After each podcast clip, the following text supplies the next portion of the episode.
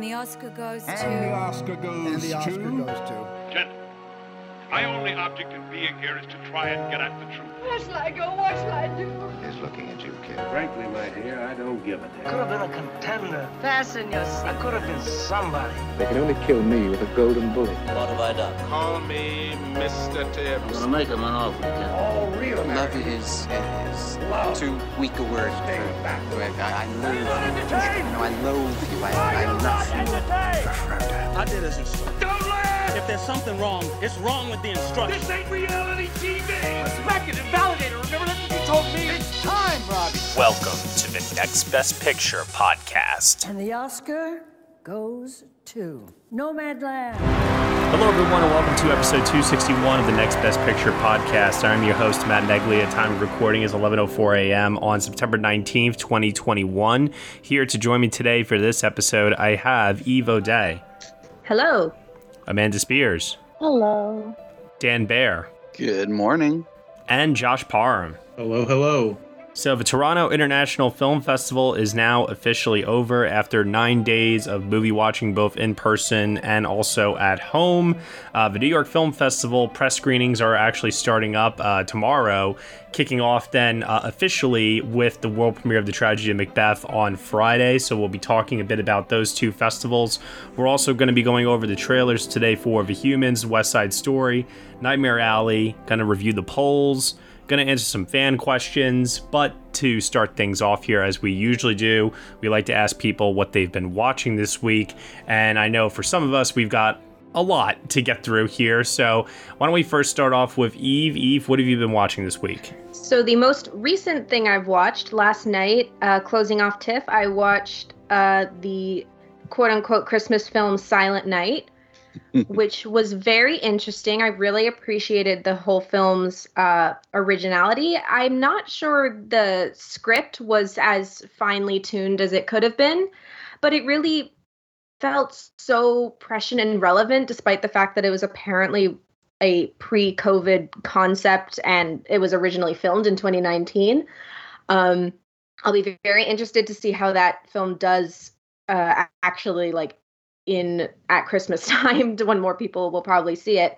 Um, some other TIFF titles I, I watched. I watched The Worst Person in the World, which um, I did enjoy. I didn't think I liked it quite as much as I expected to, but I really was incredibly impressed with the lead actress, whose name I believe is Renate Reinsve. Is that how you pronounce that? I think that sounds right. Yeah. Uh, that I thought that was a really. It, it, I thought it was a well done film. I think among that and other titles I watched, I think there is something to be said about the fact that I watched all these films at home. And I think had I had an in person uh, theater experience, I maybe would have enjoyed them a lot more. And I can also say that for The Power of the Dog, which I watched. Um, I wrote the review for that for this website, and I'm still trying to figure out my feelings for it. You know, I'm it it it's not a film that leaves me that left me with a exact reaction, either negative or positive. So I'm still really ruminating on it. Um, I would recommend people watch it. I'm just not sure at the end of the day it really ended up working for me. It's interesting because there seems to be uh, a lot of people out there who feel very similar to you, Eve, but then there's a lot of people who want to see it succeed and they're like trying their best to downplay that reaction like saying Mhm. oh like where where did this whole divisive challenging you know like take come from It- it's always been there but i think that there is just this innate desire to want to see jane campion succeed and that is why people are trying to negate uh, these reactions that some people are having, and they're like trying to accentuate, you know, the positives here, and uh, obviously the TIFF placement, which we'll get into it in a little bit here, I think also uh, kind of helps to squash this idea that the film is not going to work for uh, a major audience or for the Academy. It, it remains to be seen. I, I still think it's going to be one of those films this year where uh, it's going to place very well critically. Everyone's going to like it for the most part, but as far as it working on a broad level, I'm I'm I'm struggling to see that personally. Or I was gonna say it should be noted that um, when I first when I finished watching the piano for the first time, I thought that was a really good movie, but I did not enjoy it. So I think there might be a disconnect that I have with Campion in general. So that should be that should be factored in. Yeah. All right, Amanda Spears, kicking it over to you next. I did see Respect, which is only slightly better than the Aretha Franklin Genius limited series. And I only say slightly better because it wasn't eight to 10 hours. It, it was just such a mess. It baffles me that no one can find a way to make a movie about a movie or a limited series about this person, about Aretha Franklin. And, and frankly, I would give them both a draw as far as Erivo versus Hudson and in both of these. Her childhood seems far more interesting than her adulthood, but uh, Courtney B. Vance was better than Forest Whitaker.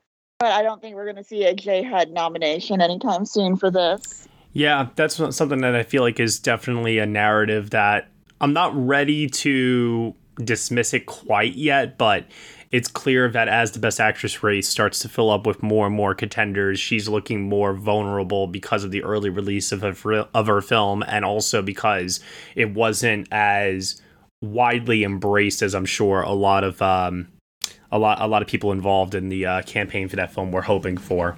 Yeah, the whole film just fell kind of flat. Like it just was all over the place. All right, Josh Parham, what else you got for us?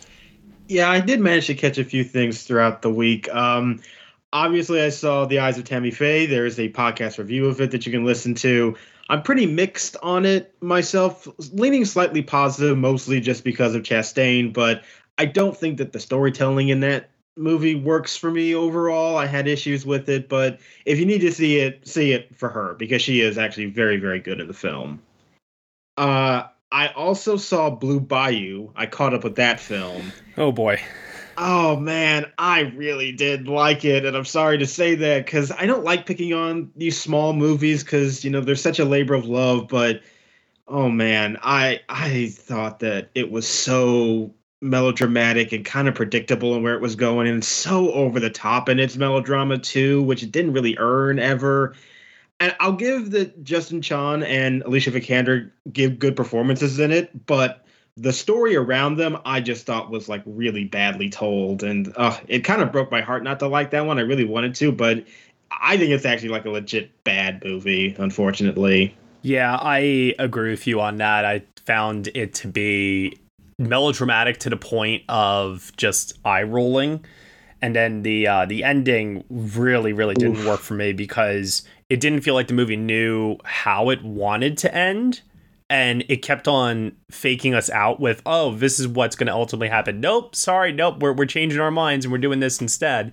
And it must have done that like four times in the last 20 minutes to the point that at a certain like I just threw my hands up and I was like I'm so done with this. I I I don't care.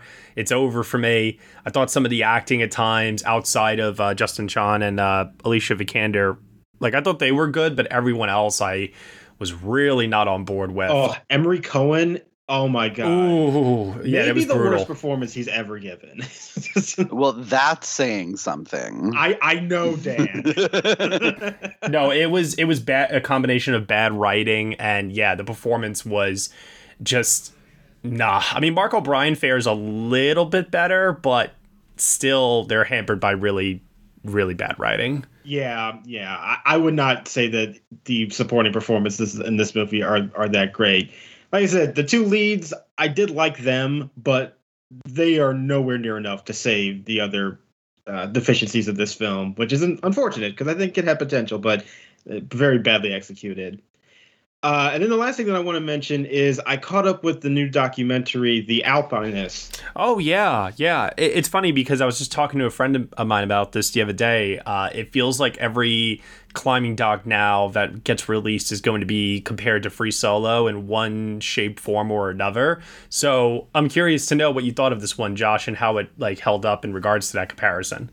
Oh, well, it definitely, I think, sort of invites those comparisons a little bit, considering that they interview Alex Honnold and I even like make reference to Free Solo in, in a way. So yeah, it, it definitely, I think, has that expectation onto it. In some ways, though, it's sort of like the opposite of Free Solo, just not only in the ways that we see this guy who seems to be a lot more humble than Alex Honnold is, and so so that was interesting. I do think it gets a little repetitive after a certain point. Like, you know, the benefit of Free Solo was that you really only had like one thing that he was doing, just one objective to climb this mountain, and that's not really the goal here. This is just following this guy around, and I think because of that, the pacing kind of dragged a little bit for me. Um, but overall, I thought it was it was still interesting to watch and a, a very dramatic ending that I was not aware of. So that was also something that was sort of more interesting about it. But like I would recommend it if you liked Free Solo. I can imagine that you would like this too. Cool. That's good to hear. I'm I'm happy to hear that. I'll have to uh, check it out at some point. Dan Bayer, I'm still reeling uh, from the amount of the amount of stuff that I watched this week. But I mean, you sir, you you must be exhausted because you were there in person in Toronto, came back, and then continued to watch content via the digital platform. so I did indeed, and I ended up watching when all was said and done. I ended up watching, I think, more or less the same that I watched last year when I was at home, which it's interesting because when I was in Toronto, it felt like I was not watching quite as many movies a day as I had even the last time that I was at Toronto in 2019. Um, but when all was said and done, I ended up watching more than I had watched in 2019 and about the same that I had watched last year when I was at home watching movies all day. I, uh, I, God, I personally set a new record for myself. Oh, I'm not going to say what the number is because I just don't want to be labeled. Now I want to know. but I did I did set a new record for myself in terms of how many films I watched during a festival. These these digital festivals are they're a blessing and a curse. they're, they're like addicting. Yeah, it's like I know I shouldn't be doing this. I know I should be eating or sleeping or something, but oh, just one more. You know, I'm like a, I'm like Andrew Garfield in Hacksaw Ridge. Help me get one more. yeah, it and there were so many things that I didn't get to see that I heard good things about, and it's like, well, Same. I, I hope they I hope they get released somewhere somehow so that I can. yeah, I mean that's always the thing about these festivals is that no matter how much you attempt to watch or get a chance to watch, there's still something that always falls through the cracks one way or another. There's just, just no escaping it. Yeah. So I know that I, you know, we could be here all day talking about everything that we liked, obviously. So why don't we do why don't we do this? Why don't you maybe list off like a top list, if you will, uh, five, ten, whatever you want to do here. Mm-hmm. My favorite thing that I saw during the festival was actually one that I saw when I got home on the digital platform. It was the Midnight Madness selection Saloum. Holy shit! Yes, I had so much fun with this. Um, African movie. I I wanted to call it like a an Afro mystical Tarantino thing because it the beginning has such this energy and we're following this um, these mercenaries um, trying to find this uh, or transport a drug dealer and lots of blocks of gold out of uh, their nation to another one. And they get stranded in a desert region called Saloum that is very mystical and the land is protected by spirits, but the, it withholds certain information so well that it just kept surprising me over and over and over again. And it was so much fun it feels like it's like three movies in one, but it's one of those rare movies where, despite that, it somehow still is able to take all of those different uh, tones and genres and have them blend into each other so well. Still, yeah. um, I was very, very surprised with the natural progression of the storytelling in this and the third act is crazy and surprisingly a very meaningful message yes. beneath all of it as well that I was not expecting. Yeah, that was the that was the Midnight Madness film that I felt like I had been waiting for, other than Titane. Uh, but that, yeah, Saloum Saloum was one that I was like, okay, I, I like it, I like I can't recommend it to necessarily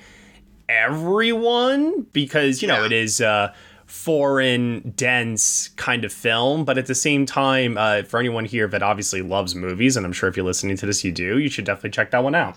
absolutely like seek it out, write it down on your list, add it to your watch list on Letterboxd. Like this is this is one that is very memorable, and you're gonna have a blast watching it.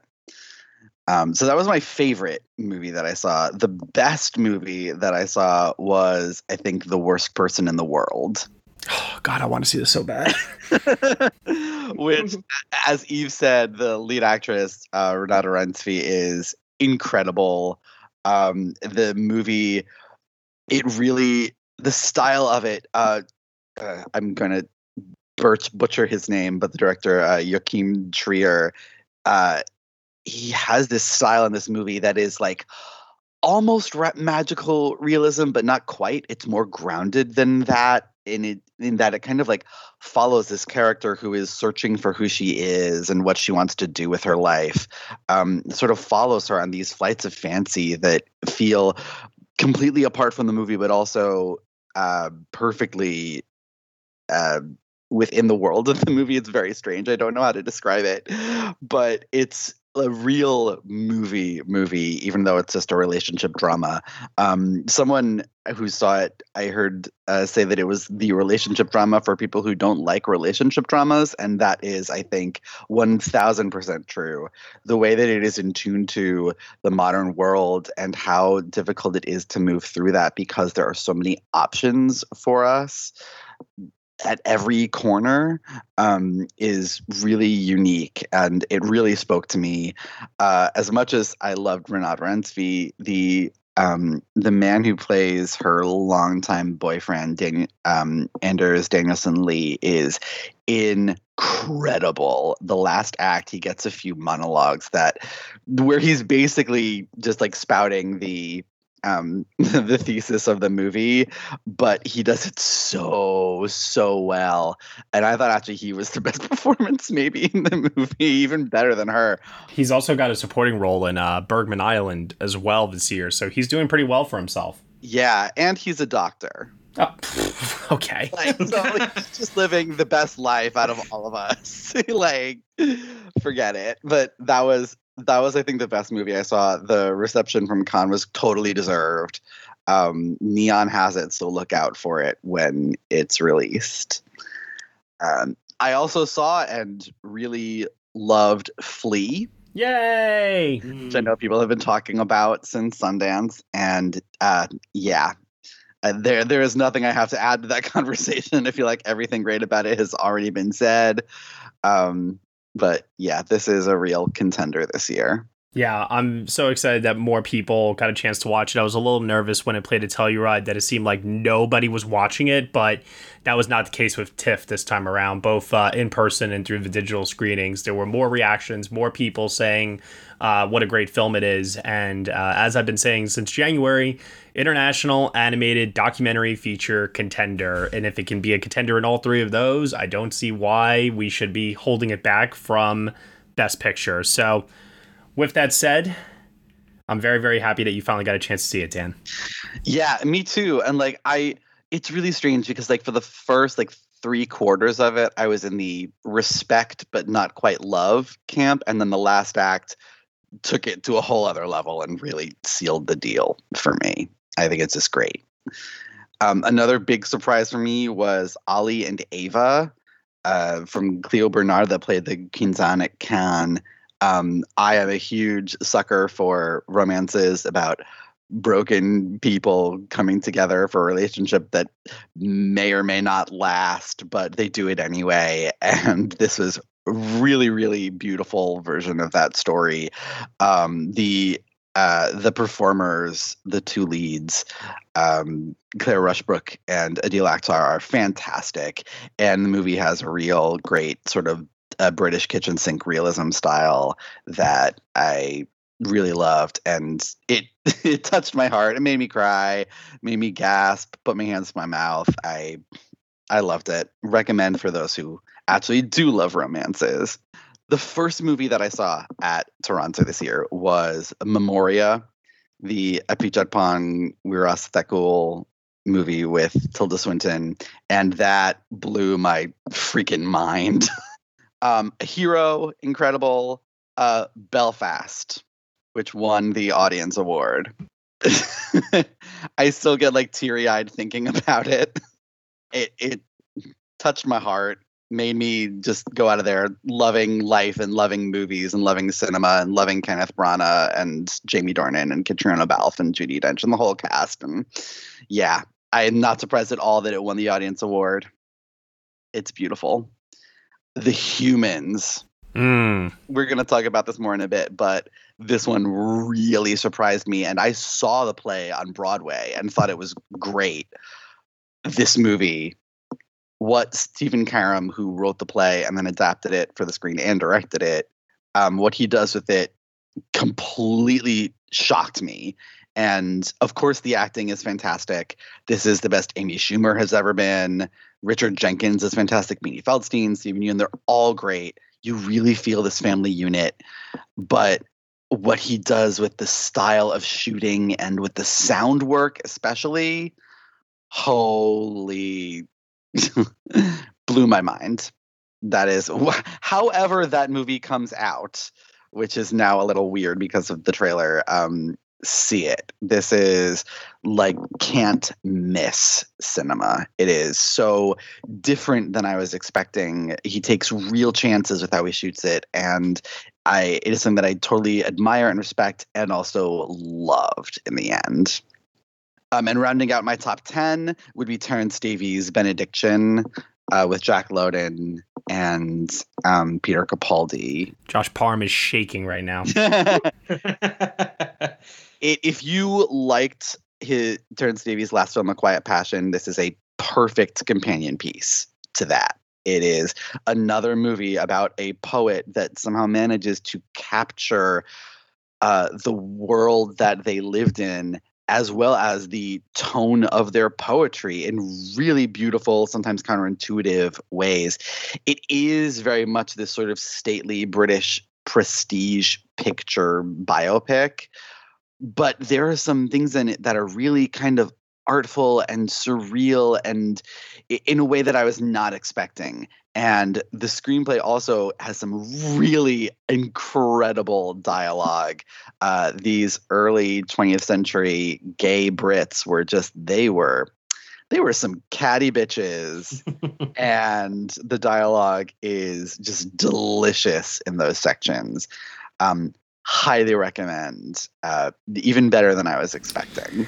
Uh, all right, and then for myself, uh, you know, obviously, if anyone's been following me on social media, they see that I'm, uh, you know, giving my thoughts on pretty much everything that I see across the board. And because it's so much content, I can't possibly, you know, recap all of it for everyone here. But there are uh, some recommendations that I would like to throw out to uh, you all. Uh, one is uh, the film that uh, Eve mentioned earlier, Silent Night.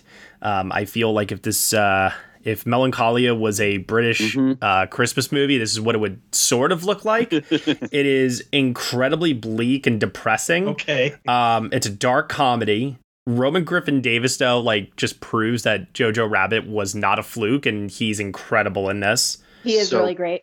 So good. And there's a new Michael Bublé song uh, that is being released, I think, like in two months, part of his like deluxe uh, Christmas album that's getting re-released, and it, it's a banger. It slaps so hard, and it's amazing. It's going to be a new Christmas classic, like guaranteed. a couple other things here too. I do want to sing the praises of um Oh my lord, what the heck was it called again? Yes, got it. Seven Prisoners, uh, which is a film that's being released by Netflix. Hopefully, will be Brazil's uh, submission for international feature. Uh, this was a movie that took place in uh, present day uh, Sao Paulo and was about exploitive uh, labor. The performances from Christian Malheiros and Rodrigo Santoro were awesome and this was like a really really disturbing but engaging thriller. Very thought-provoking some very intense direction. I think it will definitely leave an impression on people uh, when they see it for sure.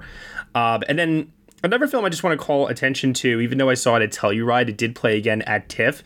I do want to draw attention to The Rescue from Jimmy Chin and Elizabeth Chai, uh, the filmmakers who did Free Solo. I think this is better than Free Solo, in my opinion, and Nat Geo is already getting the campaign rolling for this as far as its awards uh, traction goes. Obviously, the documentary race every year is very, very complicated. And it's one where there are so many contenders that clearly there will be films that will make it and some that will not. This was one, however, where I feel personally that it should be in there. I think it's a really incredible story for anyone that was ever following it uh, when it was happening in real time, and the way that it's filmed and uh, shown here is, uh, I just feel like really a really really exceedingly great experience. One that plays well in the theater, plays well at home. Um, but then as far as like new movies are concerned, like things that like came out uh, this week, I, I did see Cry Macho which we will have a podcast review of uh, in Oy. two days' time.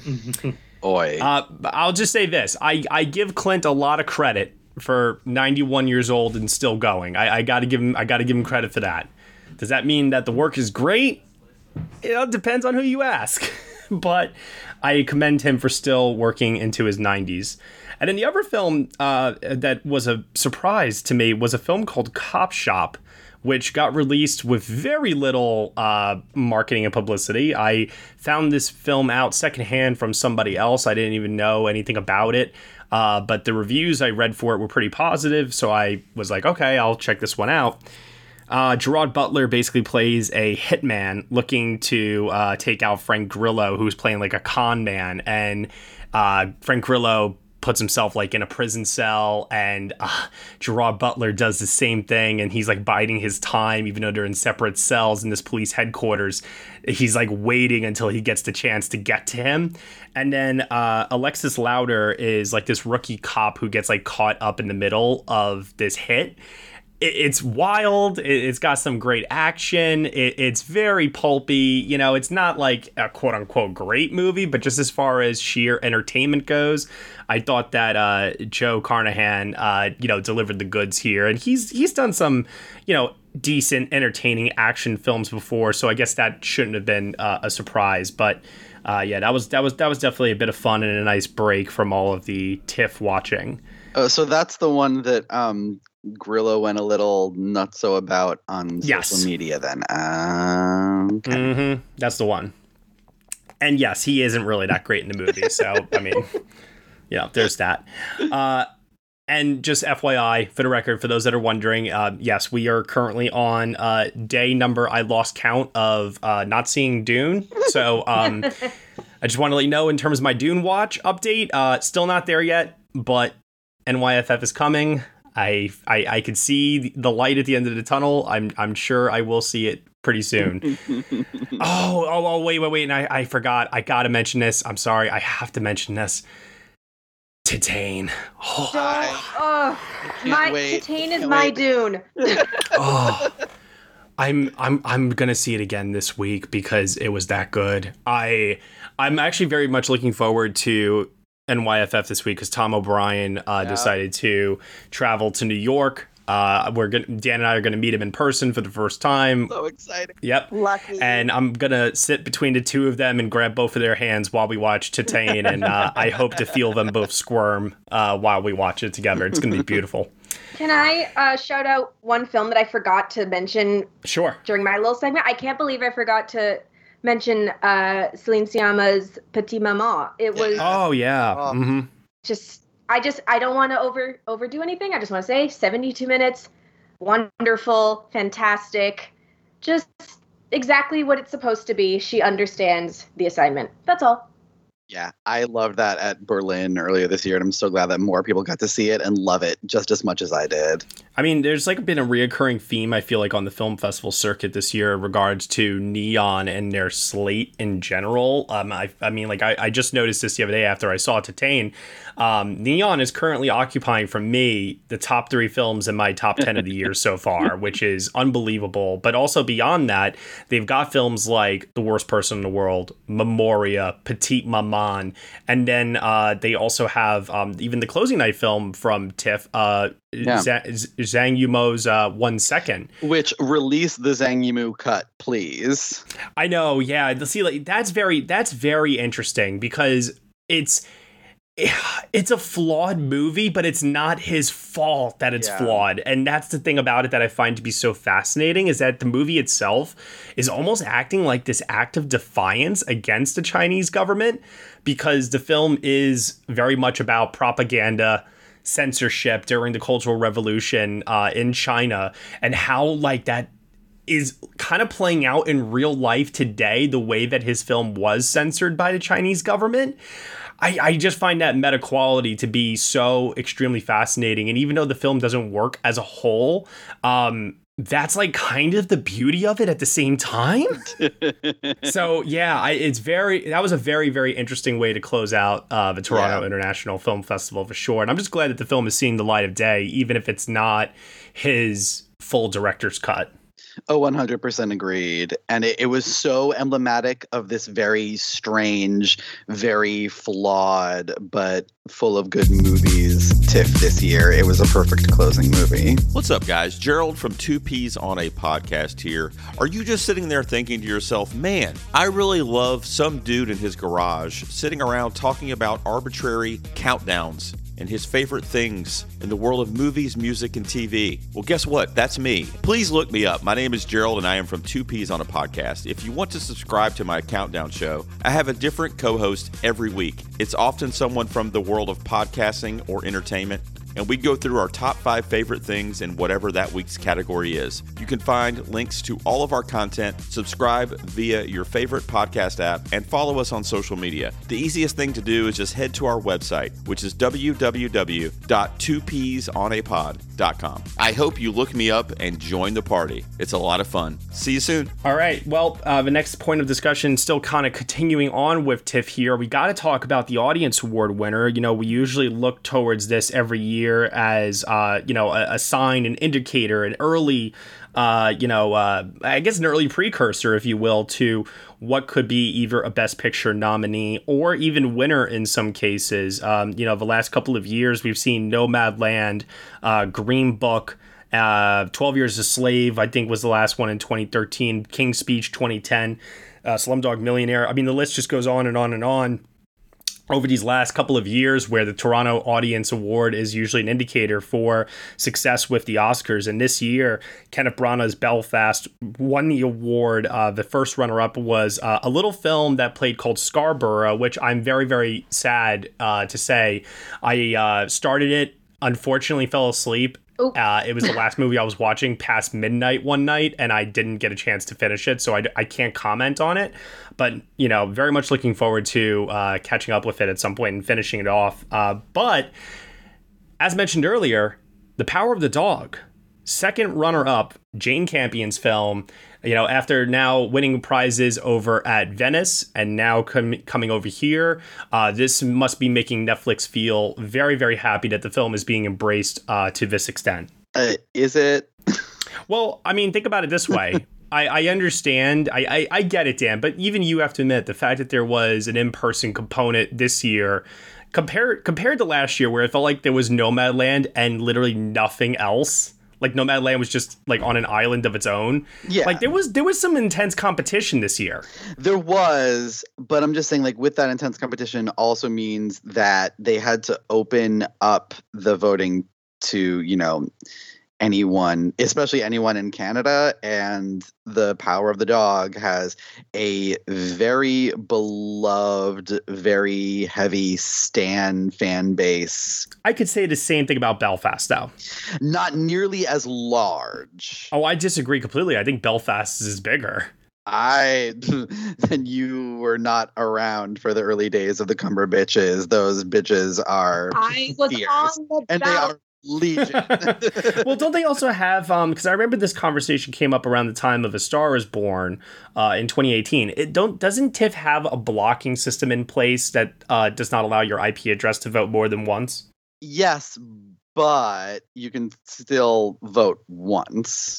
I don't know. I I I, I hear what you're saying, Canada, but and it's like the thing is that like we don't know. Yeah. Like we don't know if that was a factor or not. I based on the conversations that I was having with people in Toronto, I was a bit surprised that Power of the Dog made a showing for um in the audience award not because people didn't like it but because there were other movies that people seemed more passionate about in a sort of audience award winning way. But as I've mentioned before about Power of the Dog, like to me, this is the kind of movie that places on critics' top 10 list, might win a couple of critics' best picture prizes throughout the season.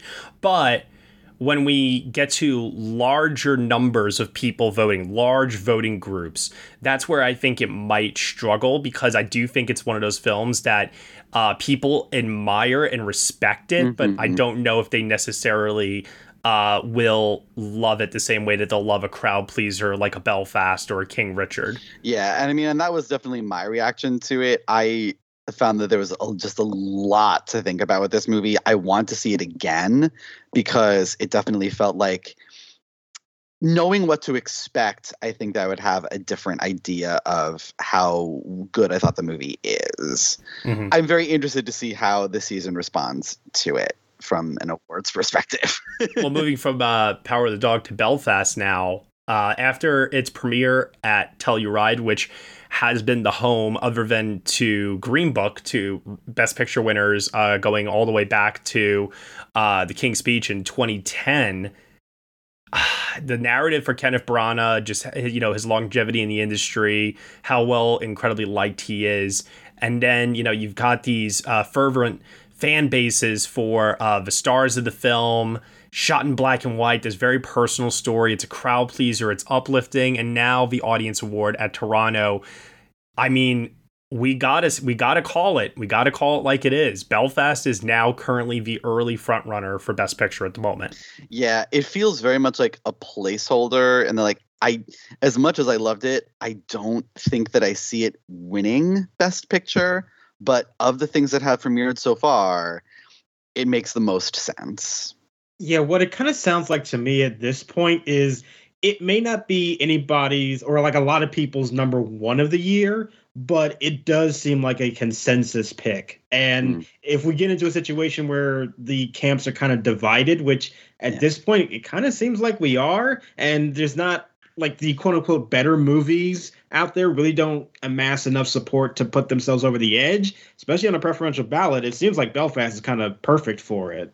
Yeah, it's hard to be the front runner this early, but films have been able to hold on. Oh yeah, It's not unheard of. So while it seems like a placeholder, that can always be very deceptive. yeah. It certainly doesn't seem like the kind of winner that would make anyone angry about it, much like Green Book and uh, I know Three Billboards didn't win Best Picture, but just like its popularity, people wouldn't be mad about Belfast winning. I don't think, but who knows? I, I don't think people would be offended by Belfast, but I think that people would look at it and think to themselves that it was a quote unquote lighter slash lesser film to win. Like, because uh, as mentioned earlier, this whole idea of it being like a consensus movie, it doesn't ring as a quote unquote important film or even uh, something like uh, a parasite where it's just so far and above and beyond the others in terms of overall quality that it's like the anointed one.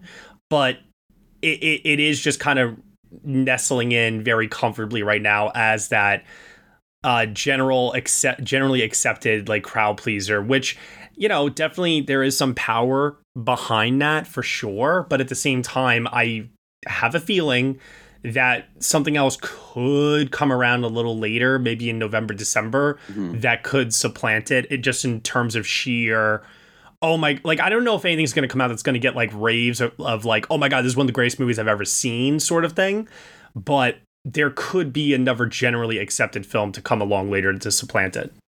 Yeah, it is definitely something that I don't think a lot of people. I think where it will get the negative reactions is that it seems like a very Academy Awards baity type of film, and a lot of people tend to get tend to bristle at those types of movies. But it, it's very hard not to feel warmly towards it. I think I mean, I'm still trying to figure out why it's shot in black and white because because it's a memory. It's the 60s. yeah, but films and television and such they they were in color by that no, point. I know, I know. Because it's it's a memory, I suppose. I get that. I'm just saying that, like, to your point though, Dan, it does feel like it is checking off certain boxes as a way to be that be that awards front runner. Um, even if that's not the case and it really is sincere and coming from Kenneth Branagh's heart, which I think is true, but and I know that people hate this comparison, and I know that like it it it's a very very Don't flimsy one. do it. No, no, no, no, uh, no, no, no, no. All I'm gonna say, this is all I'm gonna say in regards to it is, for those that are making the comparisons to Roma, to me it's a night and day difference. Roma is a better movie than Belfast. So I don't even know, like, other than them both being shot in black and white and being these memory pieces in a way, ah, like they're very different movies stylistically even when you when you see them like belfast has the feeling of a studio movie that just so happened to be shot in digital black and white Yeah, and the thing is that they're not just different uh, on that way; they're very different thematically too. They are about very different things, and because of that, their style is different and reflects that. Um, I, I hate this comparison because when you say it's it's like Roma, it sort of gives people the impression that Belfast is going to be something that it is definitely not. correct yep And this is a big, open hearted, crowd pleasing movie. Roma, as beautifully made as it is, it is an art piece. Right. Um, it is not. They, they could not be further apart in terms of their uh, themes and how they go about exploring them. I think they are both equally good at doing the things they set out to do, but those things are very different, and how they go about them are very different. Let's also uh, pivot over here really quick with the other audience award winners from TIFF. Uh, so the Midnight Madness Award went to Julia Ducournau's Titane. So now it has won the Palme d'Or and the Audience Award over at TIFF. Granted, Midnight Madness, not as many films, and clearly the best amongst all of the films in that uh, competition that I saw. Submit it for France. You better submit it, you cowards. I, I well here okay. So Eve, Eve, uh, God. Eve, I got a question for you. Question. Okay. Yes. You're France. I'm France. Are you picking Petite Maman or Titane? Oh, je sais pas. Oh no. um, See, see. I, I like. I absolutely. I just talked about how much I love Petite Maman. I I can't see that being submitted. Unfortunately, um, I just think a film that that is that li- literally and figuratively that like kind of diminutive can't. It would not succeed. Um, just just go all out. Just send Titane. Like why not? All I'm gonna say not? is that what Titane is reminding me of in terms of the international feature category, it's reminding me a lot of Yorgos Lanthimos' Dogtooth. Which Hmm. was selected. Right. Did that? It didn't win though. It didn't win, no. but it got a nomination. And I remember when it got the nomination, a bunch of us were like, I can't believe that this even happened. Because we never in our wildest dreams thought that the content of that movie would appeal to Academy voters. Mm-hmm. France has had bad pickers as of late when it's come to their submissions. Well, usually because they have so many to choose from. Yeah. Well, they do, but like, in what world do you not submit La Vie en Rose? You know, sometimes they just they make these very baffling decisions. I think recently they've been on a they the selections they've made especially recently have been more about what the I'm gonna I hate saying this, but the quote unquote old academy would love. And that has hurt them, I think, in choosing their winners. Like choosing Les Miserables over Portrait of a Lady on Fire. Eh, that was very much like well that was there were lots of other things going on there too honestly but but the thing is like after parasite go with Titane Yeah, Do and like it I know of ultimately the oh, the goal is is to win, but wouldn't it just be like so cool to just have such a lasting impression on the on that category in general? People be like, yeah, I'm not gonna, this isn't gonna win. I'm not gonna vote for France in this category, but woof, that was that was quite the film. I mean, that's what I'm hoping for, and if I can't get that, I am all in on pushing Julia as, uh, you know, a best director uh, possibility this year, as far as the international uh, director choice might go. But I also recognize that this is all probably uh, foolish thinking on my part, and this is a very exceedingly challenging movie for people to watch and I like do not recommend it to people with weak stomachs and yeah I mean the hurdles that it will have to climb over are massive. So get getting back to reality, uh, the People's Choice Award for documentary went to The Rescue, as we uh, mentioned earlier, which um, definitely puts it also in a very, very good position. Or does it? I don't know. It's the documentary branch. What is a good position? Yeah. Uh, uh, you know what? It's funny you mentioned that, Josh, because yes, you're right. It seems that every time we have an early frontrunner for documentary or film starts winning all of the documentary feature uh, critics prizes, that's the one that then gets snubbed by the Yeah, Academy. so I don't know. I Like, know. is it good news for this movie to be the frontrunner or not? It's the documentary branch. Remember uh, Dick Johnson is dead last year? Remember Boys State? They didn't make it. yeah, I'm very excited for this to watch this film. I think given how kind of recent the subject matter is and how it was such an international event that it's focusing on, I do think it'll keep up the momentum that it currently has. Also, too, Nat Geo. I mean, they muscled the cave into a nomination. like, they they they really are pushing. Uh, they're, they're actually pushing. I think like five films this year, but this is their number one priority. This is their baby. This is the one that they're going to push the hardest, especially because uh, uh, Jimmy and Chai are coming off of uh, Free Solo. Which was also Nat Geo, right? Yeah, exactly. Yeah. First runner up was Dionne Warwick, Don't Make Me Over. And the second runner up was uh, Flee, actually, which I was very, very happy to see Flee place in the top three, even if it wasn't in the uh, winner slot. Hey, Drew Scott here, and I'm Jonathan Scott, reminding you that life's better with a home policy from American Family Insurance. They can help you get just the right protection at just the right price and help you save when you bundle home and auto. Kind of like Goldilocks and the Three Bears. It'll be just right for you. We love a custom build. American Family Insurance. Insure carefully, dream fearlessly. Get a quote and find an agent at amfam.com. Products not available in every state. Visit amfam.com to learn how discounts may apply to you. American Family Mutual Insurance Company SI and its operating company 6000 American Parkway, Madison, Wisconsin. Coming up on 5 Minute News, I'm Anthony Davis. You might think it's partisan because maybe it's critical of one side or the other, but it's not. It's just the truth. And I think that's also something that's kind of unusual for Americans listening to the radio or to podcasts because the news landscape in the States has been so partisan for so many decades. So, five minute news is verified, truthful, independent, unbiased, and essential world news daily. And that's it for the audience awards from TIFF. I, Matt, do you think that the fact that Flee didn't place higher is a sign of weakness? Because I was thinking about this. Based on how good it is and based on the reactions that it's been getting, that I was thinking it was a contender for the big prize. I think that Flee's biggest problem is that it needs people to see it. Hmm.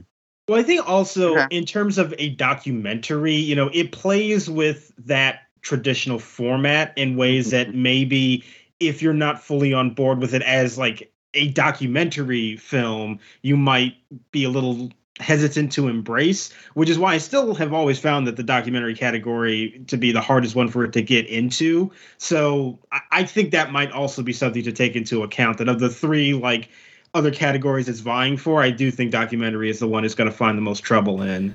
All right. Now, uh, at this point, what I want to do is I want to transition over to a film that premiered at Toronto and got its trailer this week as well. Dan talked about it a little bit earlier. This is from A24 and Showtime? Didn't see that coming. Uh, this is Stephen Karam's uh, adaptation of his own Tony Award winning play, The Humans. Let's take a look at the trailer for this one. I keep seeing these ads for that zombie show on TV. It's awful. I can't believe people want to watch that kind of stuff at night. No, there's enough going on in the real world to give me the creeps. Great. Thank you. Autumn in New To the Blake family Thanksgiving. To the very special Chinatown edition of the Blake Family Thanksgiving. Here, here. Dad, you won't get any reception up here. You have to lean up against the window. Yeah, but now lean in. Smush your body up. a- There you go. So, are you balancing a job with all your studies? The main reason I'm not done with school yet is because I was depressed for a bit. I'm fine now. In our family, we don't have that kind of depression. Dad. Oh. Whoa, come back to earth. Sorry. No, we just have a lot of stoic sadness.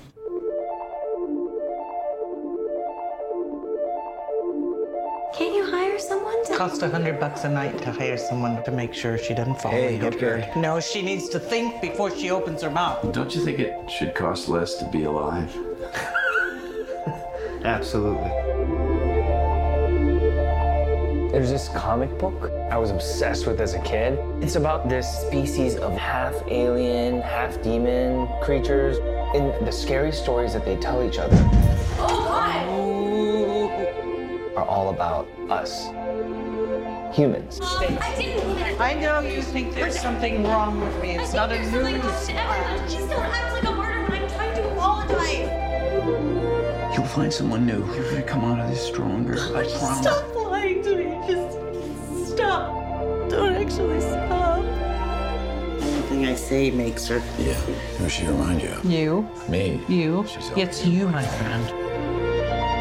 I love that in times like this, I have a, a home base, a family I can always come home to. To knowing this is what matters, right here. Because everything anyone's got, no matter who you are, everything you have goes.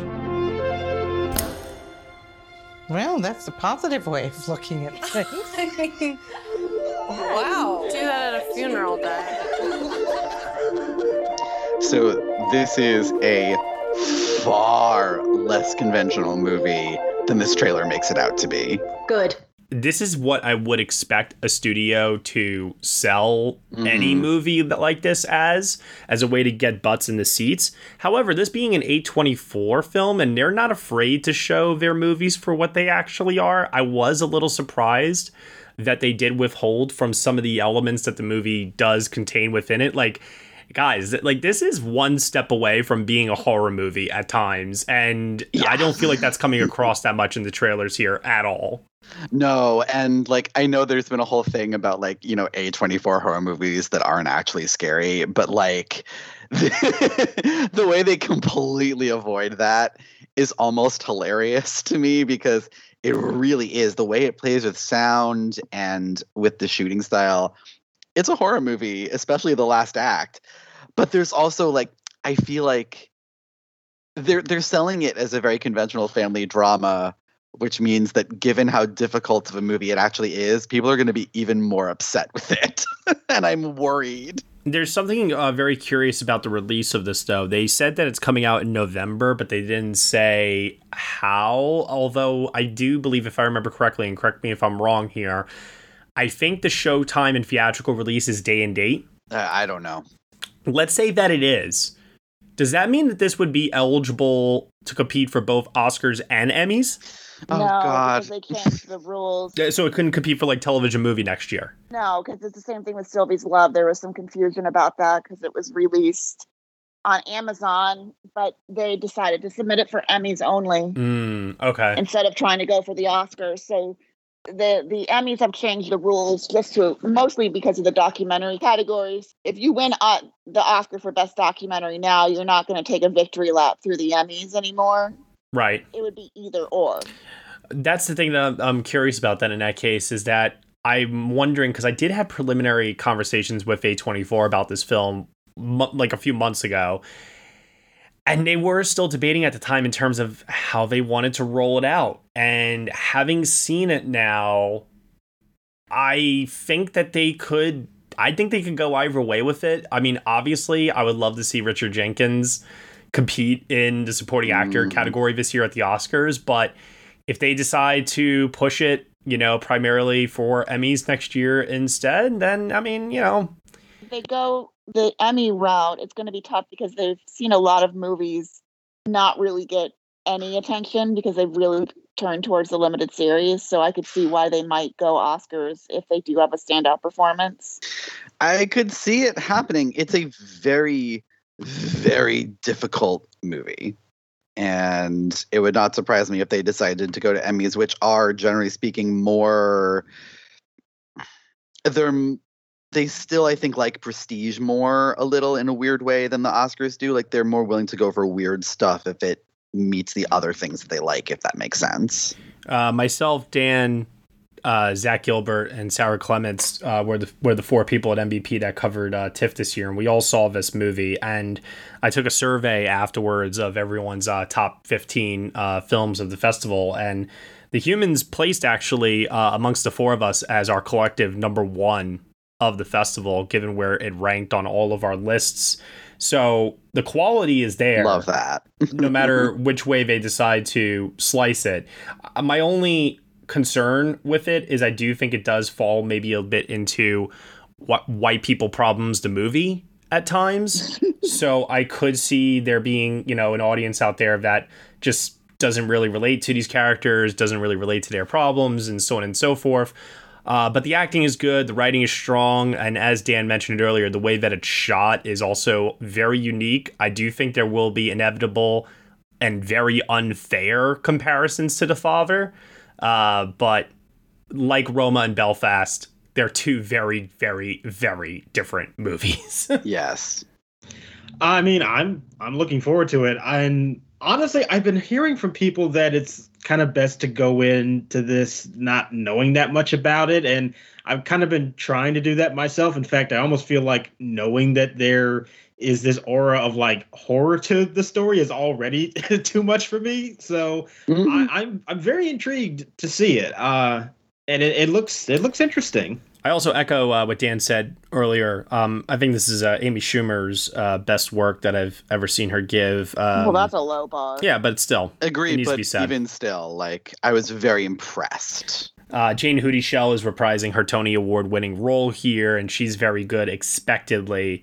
Uh, but for me, this was really mostly about Richard Jenkins. The film starts and ends with him, uh, and I thought he carried this whole thing. Ex- ex- I mean, the whole ensemble is great, but he he to me was the standout overall. All right, next up, second trailer. I want to talk about Steven Spielberg. I want to talk about his trailer for West Side Story coming out December 10th, written by Tony Kushner. And, you know, you might have heard of this movie called West Side Story. I don't know, won like 10 Oscars or something like that, including Best Picture. Let's take a look at the trailer for this one. Give some thoughts.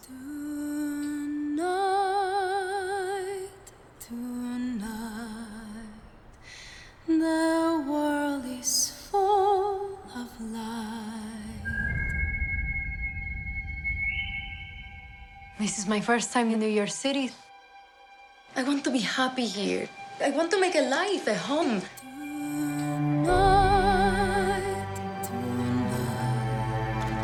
Are you ready? Tonight is about family. The first gringo boy who smiles at you. I never seen you before. You're not Puerto Rican. Is that okay? Do you want to start World War III? You know, I wake up to everything I know either getting sold or wrecked or being taken over by people that I don't like. You keep away from him as long as you're in my house. I'm a grown up now, Bernardo. I'm gonna think for myself. Tony, we need you if we're going to war.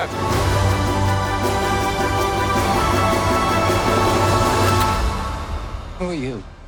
Friend or foe?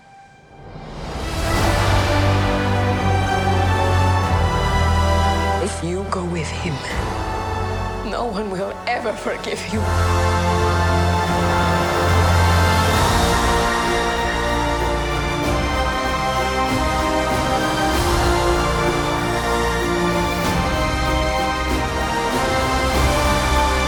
Life matters even more than love.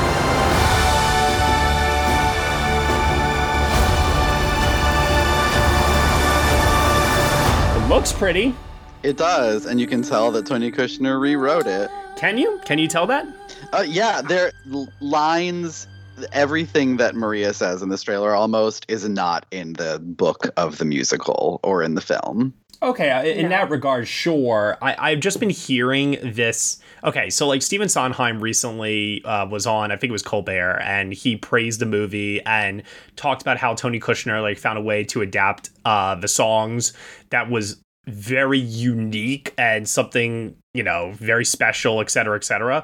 And I'm hearing this and I'm saying to myself, like, what could this possibly be doing that is so radically different that unless if the trailers are hiding stuff from us? I this trailer, I will admit, made me feel more optimistic about this film that I have felt extremely apprehensive about. Um, same, Eve. Same. I don't think it'll have the same sort of magic of the super uh, Technicolor fantasy fantasy film of the 1961 version that I am absolutely in love with. Um, my number one gripe, and this has been from the beginning before the trailers, is just simply the casting of one Ansel Elgort.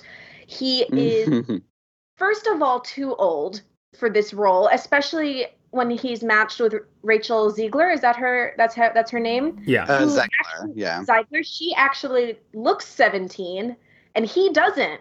He's way too old for her, and he looks so wooden in this trailer. And I just okay, listeners, I want you to do something. Go on YouTube, look up West Side Story Maria, and watch Richard Beymer perform that song. It is so beautiful. He runs down the street. There's glowing lights and green and pinks behind him, and he is feeling the passion in his face. And I want you to think of Ansel Elgort doing that and tell me if you think he has the range. Because I simply don't think he does. Well, I'll tell you this much: I don't want to think about Ansel Elgort. Period. Uh, given you know everything that's been surrounding him uh, from Agreed. a controversial standpoint lately, and the trailers are doing, I think, the best to minimize lines of dialogue, shots of him, even though it's like unavoidable that they have to show him. He's, you know, the second lead of this movie. For goodness He's sake. Romeo. right? the casting is just it's just mind-boggling. I just I, I, I also have just always maintained since day one. I just never, I've never thought that he's been a good actor in general. I, I agree, Eve. Like he looks wooden in this. Like he's always been wooden to me in everything that I've seen him in. So, yeah, I mean, beyond that though, beyond Ansel, like I'm just also personally against this movie's existence me too. because yeah. I believe, and I don't care if you're gone with the wind, I believe that a Best Picture winner, Best Picture nominee, different story, but a Best Picture winner should serve as a time capsule and should never try to be remade. We should be looking back at those and lessons that we can learn from them if they were deemed problematic or whatever it is, and use those as a way to do better with new stories, not try to do do overs. I'm just so scared that this film is going to have during the dance scenes. It's going to be so close to the actor. It's going to be close-ups of the actors' faces while they're dancing, and there's going to be so many cuts, so you can't actually see their bodies moving. Uh, I I think I, I don't think so based on the shot selection that I'm seeing in this trailer. I do see a lot of wides. I do see a lot of focus on the choreography. Okay. I think Steven Spielberg is more than capable. And that's the thing too, is that even though I'm against this movie in principle, it's Steven Spielberg. I mean, like, if there's any director in this world that we're gonna trust, you know? No, but that, that this is the I I don't get the ego involved in redoing a film that is the most winningest musical of all times. Why? Mhm. I mean, it, I don't care how many changes or Tony winning playwrights he gets to help juice up the dialogue. There's no point in doing this. It looks too similar to the original. I mean, if anything, you know what it's going to do, Amanda? Is for a whole new generation, and I was actually having a debate with somebody about this earlier off air. It's going to encourage a whole new generation of people that have never seen West Side Story to not watch the original. They'll watch this instead. Yeah, I Yeah, but there's so many musicals. I get that Steven Spielberg wanted to do a musical, but why this one? Why not pick something that hasn't been done before? Mhm. This is it's not going to get him the recognition he wants or it's not going to get him that third Oscar for I don't think that's why he's doing it, though. Um, I will admit to that, but But why redo this? Why redo Well, I mean, you know, we all know that the original had problematic uh, casting in terms of casting white actors in these roles, and uh, you know, I I understand maybe from that perspective, and then also too, you know, this country obviously is going through uh, a reckoning in terms of its own uh, racial uh, uh issues uh, nowadays. Even though you know a lot of that was much a much hotter debate last year, it's still something that's continuing. It hasn't gone away. This movie was supposed to come out last year, by the way, obviously because it got pushed off due to the pandemic. But my point being is that if he wants to make some sort of uh, social commentary in that regard, like I get it, but at the same time, once again, regard and like you said, Amanda, regardless of the intention, regardless of who you get on board, regardless of how it looks, I'm just so against it, it in in in principle. Yeah, I don't think he'd like somebody to remake Schindler's List. Exactly. We're gonna do it. exactly. Uh, like seriously, the only reason he was able to get anyone to stop is because they he he put oh god, her name's now in the film. Um, uh, Rita Moreno. Yeah, yeah, That's the only reason they got her to stop criticizing it. But it, it just feels so unnecessary. That's my thing, and like, and I get the casting actual uh, Latinx people, although given the response to In the Heights earlier this year and oh, yeah. knowing that not everyone in this movie is actually Puerto Rican is gonna that's gonna be a thing now but I I agree. I don't see why like why remake this movie or why make another version of the same source material being the original stage musical. I don't necessarily understand it. I think that it looks good. Yeah. And this trailer did give me more hope than the original teaser that they had released a while back. Yeah. Yeah. However, I just I find it difficult to get excited. I do. And I wish that I felt differently. I do agree with a lot of the points being made. I am kind of struggling to get completely excited because I am thinking like what is the point of remaking this movie when we have a really good original film and uh, I am worried about that. The one thing that does give me a little hope though is it's been well known that Spielberg definitely has wanted to make a musical for a while, and I am interested to see what that is going to look like because I do think he is somebody that obviously has a lot of respect and reverence for classic musicals, and I think the way that those films are shot in particular, I think he could be a good person to kind of bring that back and i so i am interested to see what big lavish like dance numbers in a spielberg movie looks like. I'm curious about that, and it doesn't really seem like the trailer has really emphasized that. It's kind of holding it back, and I hope that's because they're saving it for the movie. But yeah, I don't know. I, I am curious about it, but I will admit also just sort of looking at the whole picture, I do ask myself, why do we need this right now? Hello, everyone. This is JD from the In Session Film Podcast. Each week, we review the latest from Hollywood, California. Well, yes, Brendan. We also give top three lists. Okay. Yeah. Thanks again, Brendan. Additionally, you can hear us talk other movie news, trailers, varying movie series, or other interesting film related topics, and even rants and raves of the week. That's correct, Brendan. On top of our main show, every Friday, you can also hear our extra film podcasts. Good job, Brendan. Thank you, JD. It's my goal to make you proud. You're the father, after all. yes, and I'm very proud. Uh, you can listen to the In Session Film podcast on iTunes, Stitcher, SoundCloud, or at InSessionFilm.com. Brendan, will you please let me complete just one? Nope. Oh, for heaven's sake. Listen to the In Session Film podcast every Monday and Friday. Subscribe today and hear me verbally beat JD like a Cherokee drum. No, no, no, no, no. That's not how this works, sir. Hey, no, you, you, no, no, you no. go cry at Midnight Special again, Oh, okay? That's what you're I good will. for. I will. You know what? And I'll do it while pummeling you. I'll do both at the same time. How are you going to pummel me? Yeah, I, that's don't, I don't how buy works. that. That's just how it works. All right. Well, we'll go from asking why we need a remake of a film that takes place in New York to asking us why we need a remake of a Shakespeare adaptation that is going to premiere in New York in a few days' time. The 59th annual New York Film Festival is kicking off on September 24th, uh, but press screenings are beginning this week with the tragedy of Macbeth having its world premiere on Friday this week. So, before we head into that big premiere, it's the only world premiere happening at NYFF. Uh, everything else is a holdover from another film festival. And we can certainly talk about films that are playing there that we're excited to get more reactions about. But Tragedy of Macbeth is the one I want to hear uh, most from you all on. So, what's everyone's expectations heading into it? Because for me, I think it's going to look amazing. I think the actors are probably going to crush it. I'm excited as all hell that it's less than two hours long.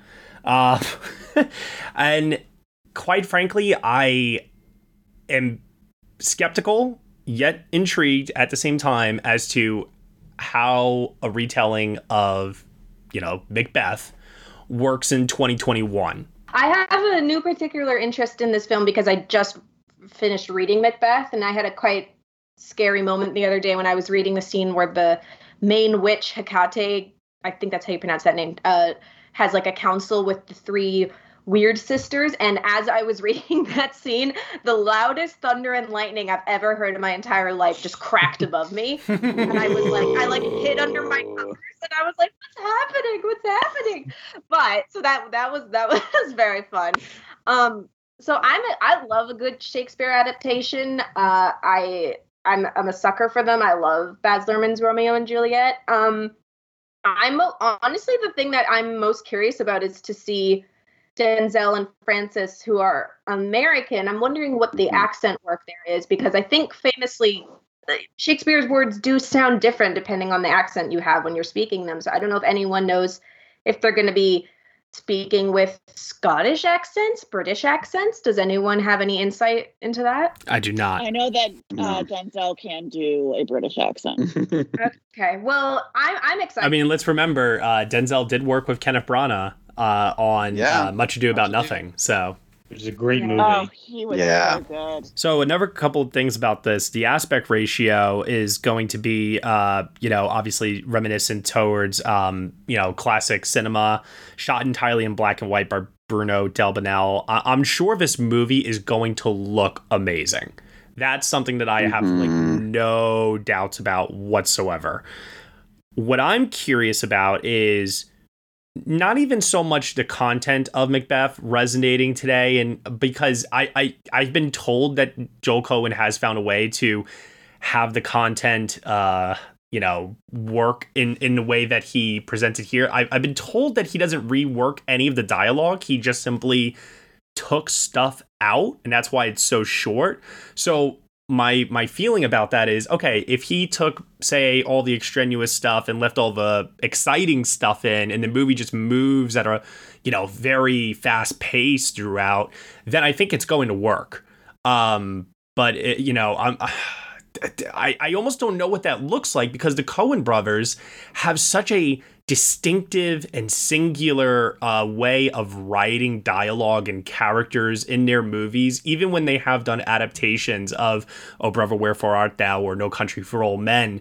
Uh, True Grit, even, you know. So for this to not be his words and for it to be Shakespeare's words, I, I yeah, it's like it's like a big question mark for me, you know. That's the thing that actually makes me excited about it. Like, okay. We haven't ever had the Coen brothers direct someone else's words before, either together or separately. Mhm. And remember, this is just the one of them, not both. Right. I love both Frances McDormand and Denzel Washington. So this is like the the couple I never knew I needed. Like I've been salivating since I heard that these two were going to be in Macbeth, and I'm like, oh my god, it, my dream casting of Macbeth. I would never have thought of these two. I do love that Um, Frances feels very like counterintuitive casting for this part. See, I love the colorblind casting. I also love, like, you know, this has got a deep bench, but Corey Hawkins, who's having a great years in this, Brendan Gleeson. I, I really, really, really love this. I will add one fun little fact because I do see that, you know, Joel Coen is listed as a screenplay, uh, as the screenplay writer. No one has ever won an Oscar for adapting a Shakespearean play. No. Yeah, and that and I'm I'm talking like go back to the 1948 Best Picture winner Hamlet, up to Kenneth Branagh who was nominated for um Also Hamlet. no, no, no, no, not Hamlet, but also um, Henry V. Yeah, that too. Yeah, I'm very, very excited about this because I think you know seeing Joel Coen kind of break off from his brother, do his own thing. It's going to be so good. If I have to drive an hour and a half to go to a movie theater to see this, I'm going to be seeing this. You won't have to. It's gonna be on. It's gonna be on Apple TV Plus. Yep. Well, then that makes me happy. I am so down for this. All right. So then, uh, other than that, we're also gonna get uh, more reactions to the Power of the Dog, which I imagine the New York crowd is going to be very, very kind towards. Uh, Pedro Almodovar's Parallel Mothers will be the closing night film. Uh, only the second time this film is shown since uh, Venice. And then beyond that, there are a couple of other movies playing throughout the festival that Dan and I, especially, have seen at various uh, points throughout the year.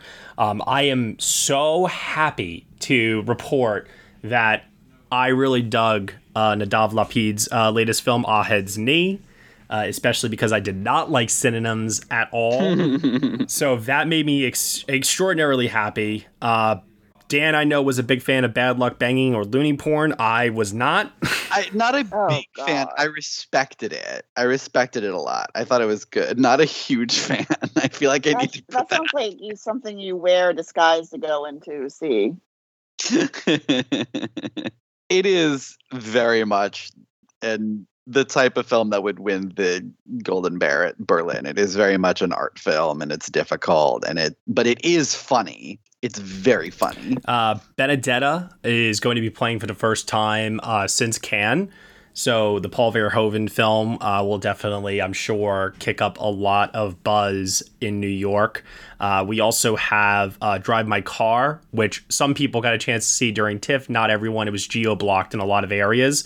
Uh, so that's another Cannes uh, holdover. Flee will be playing again at another film festival. I, I am so incredibly happy that Neon is giving Flee this kind of a push to try and get people to see it as much as humanly possible. And it doesn't just end here.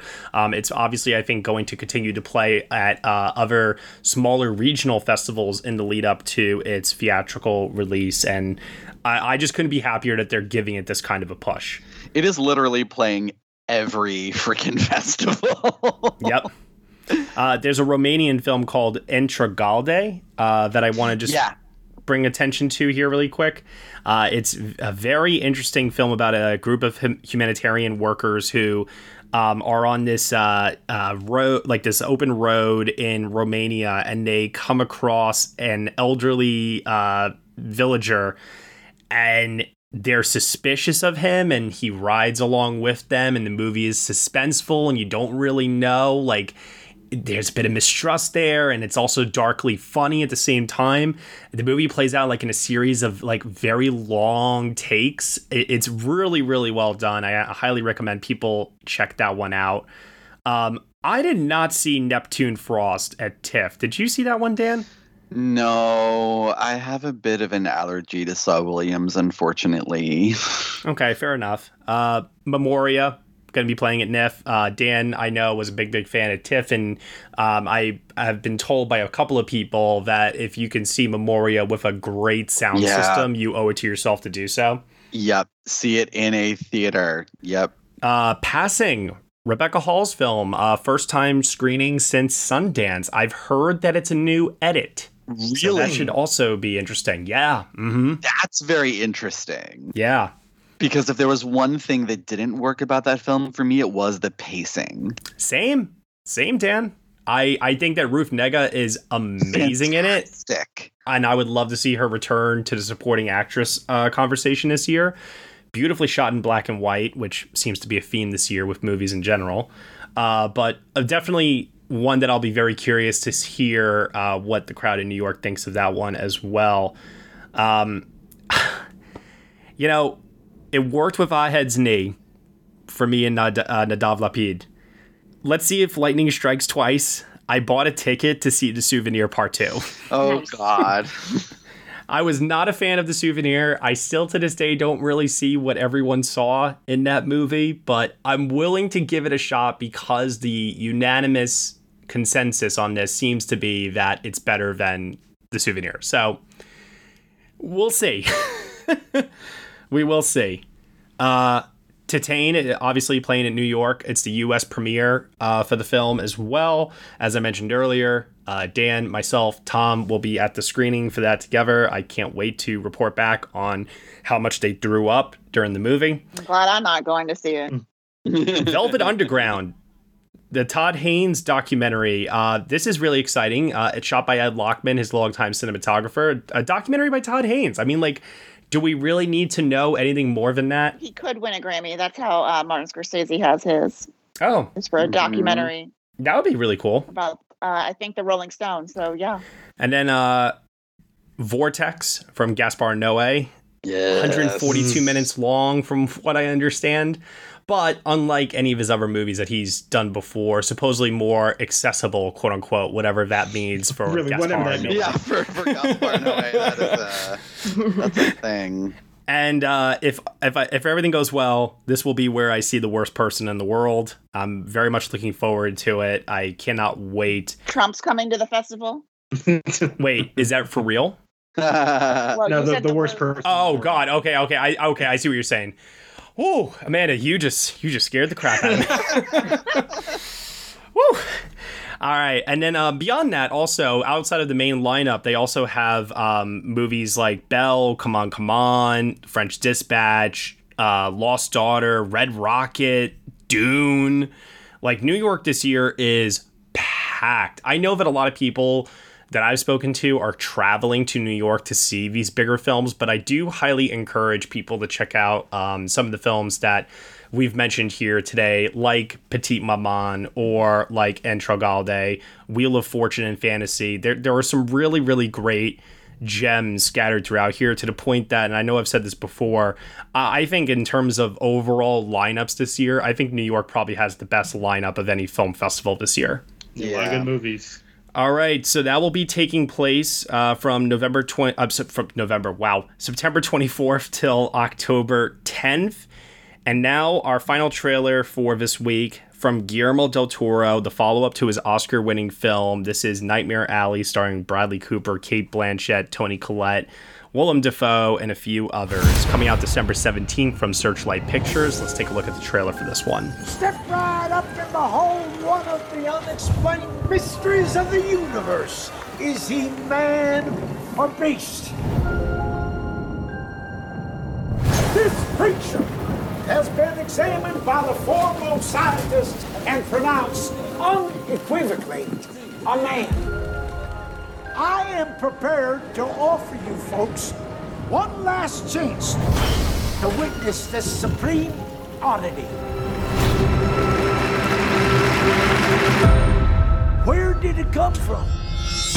Begotten by the same lust and threat that got us all walking on this earth, but gone wrong somehow in maternal womb. Not fit for living.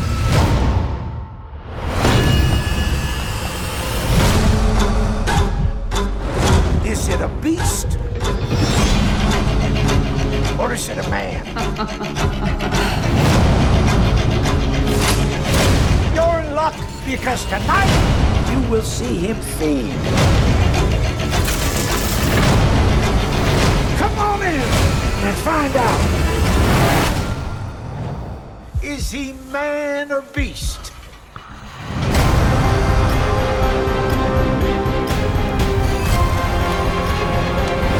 That looks gorgeous. Yeah. I think that that could be our cinematography winner this year. I really do. Cinematography, costumes, production design. Let's just start counting up the Emmys. Mhm. I What's the have production to design come for in. me? I don't like films that look like this. Oh, you don't like these like overly digital like looks sort of thing? I really, I, I really don't. Especially because I've been, I just started watching. I for some reason only got an hour in. I'm gonna finish the second half maybe tonight of the. I know this isn't a remake and it's more of an adaptation of the novel, but um, the uh 1947 version is really so far from what I've seen is really well done. And it's not super, it's a really kind of slow building, kind of down to earth sort of story about a guy kind of just, you know, working at a circus, losing his morals. Um, at this point in the film that I've seen, an hour in, the Cate Blanchett character has not arrived yet. So I am wondering in this new version how big her role actually is, or if they're just really sort of hyping her up for the promotion. It's part of the reason why I don't have her in my best actress uh, predictions because I, I I too don't know. Even if they beef up the role, it just doesn't strike me as something that's going to make her enter the conversation. As long as her and Rooney Mara have a couple scenes together, it'll be fine. Um, but I I just don't there's I don't know what the exact term for it is. They're trying to yeah the super digital st- uh, looking films, especially when they're kind of trying to make it look old fashioned. Those just really don't sit right with me. Well, uh, the cinematographer that he works with here, uh, Dan Laustsen. I mean, if you look at any of uh, Dan Laustsen's like other work as well, not just Shape of Water, but also what he does on like the John Wick movies, for example, he really, really, I mean, like. I know everyone talks about Roger Deakins and the way that he shoots on digital, but Dan Laustsen is able to come up with some very vivid, colorful images uh, from the way that he lights and shoots to the point that I, I do feel that he's slightly underappreciated, but I can understand though that if you have an um, if you have a uh, attachment to an older cinematic style that we still see in like a lot of independent films and uh, films that are harkening back intentionally so to that style, then I can see how this is like not for you, especially because Yeah. Eve, like when it comes to television, like I hate the look of network television Yeah. so much.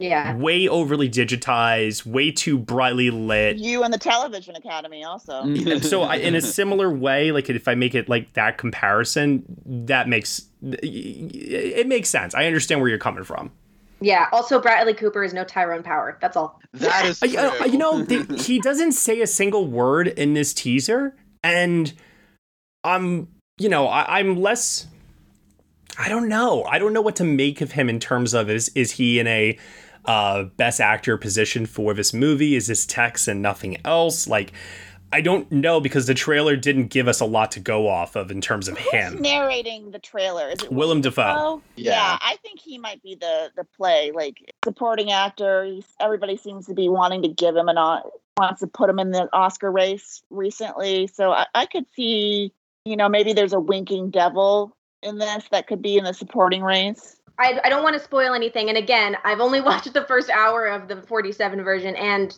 like I said, this is a adaptation of the novel rather than a remake of the original film. That character does have a kind of good meaty scene to chew on. It is brief, and from the version I saw, he's not in the movie for that long. Which is like why a lot of these supporting performances here uh, from Jenkins or from uh, David Strathairn, uh, Ron Perlman, even Rooney Mara. I'm I, I just don't see this. This teaser did a couple of things for me. Obviously, it made me very excited for the technical elements. Um, I think it looks incredible, and I'm excited to see the story. The acting was not something that this teaser highlighted and I wonder if that's intentional or not. I- I don't see this as a huge awards contender in general. Oh, I see. I, I see now that I think you're wrong on. I might read the book before fine. this comes out. I- I might read the book before this comes out, but I, I really appreciate that Guillermo is kind of sticking to what he likes to do. He hasn't decided to go off and make some important feeling. He, he's sticking with the monsters that he loves. hmm I, I like also appreciate too that obviously this being, um, as Eve said, an older film that has been adapted already. Um, there is an opportunity for Guillermo to pay homage towards classic cinema in a way that he also similarly did with uh, Shape of Water, uh, and I think that that love for the cinematic language and the history of cinema uh, is something that even in some more of his more genre efforts like crimson peak or something like pacific rim you still get the sense of this is a guy who really really loves all kinds of movies. Do i think that you know nightmare alley is going to you know obviously like shape of water had the douglas sirk element to it. You know i I, I do think some of that's going to come across again here. And I think that that's something that's going to be a nice hook for um, older cinephile fans. Yeah. I'm kind of with even that I don't like the look of the cinematography, but this production design is out of this world. Oh yes, this looks really like up.